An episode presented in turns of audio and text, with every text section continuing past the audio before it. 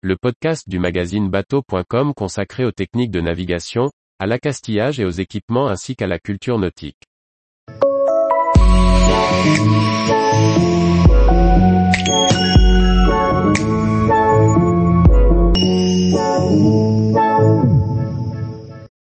Six erreurs à éviter lorsque l'on remonte l'ancre d'un bateau au mouillage. Par François-Xavier Ricardou. Comment remonter l'ancre de son bateau? Rien de plus simple, on tire sur la chaîne et on range tout dans la baille. Cette manœuvre simplissime nécessite pourtant quelques précautions. Décryptage. Quelques détails et erreurs à ne pas faire lorsque l'on quitte un mouillage et que l'on remonte l'ancre. La chaîne d'ancre comme le guindeau sont des appareaux qui peuvent se révéler dangereux. C'est pourquoi il est fortement conseillé, même en plein été, de toujours se chausser avant de mouiller ou de relever un mouillage. On ne compte plus les accidents, toujours bêtes, qui sont arrivés aux marins pieds nus. De même que les pieds, les mains sont aussi exposées pendant les manœuvres de mouillage.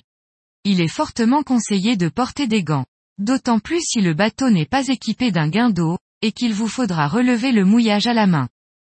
Quand l'équipier d'avant remonte le mouillage, il s'efforce de faire rentrer la chaîne dans la baille.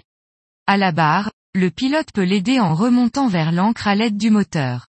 Ce n'est pas évident, car de sa position à l'arrière du bateau, il ne voit pas vers où se diriger. C'est pourquoi la présence d'un équipier qui le guide, avec une gestuelle définie par avance, sera la bienvenue. On remonte sa chaîne d'ancre à l'avant du bateau, dans l'étrave. Or le pilote se trouve généralement à l'arrière.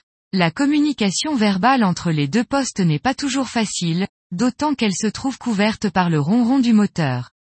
Pour une bonne coordination, il est bon de prévoir une gestuelle entre l'avant et l'arrière pour que les différentes étapes soient bien comprises à bord. Avec le vent, le bateau tire sur son mouillage. Pour ne pas le subir, il est intelligent de profiter d'une accalmie. Ce moment où le vent se calme, limitant alors la tension sur la chaîne. Votre équipier, et même votre guindeau, en seront reconnaissants. Une fois le mouillage relevé, la baille à mouillage renferme le câbleau, la chaîne et l'ancre. Si l'on navigue avec cette baille mal fermée, il y a un risque de voir partir tous ces appareaux à l'eau.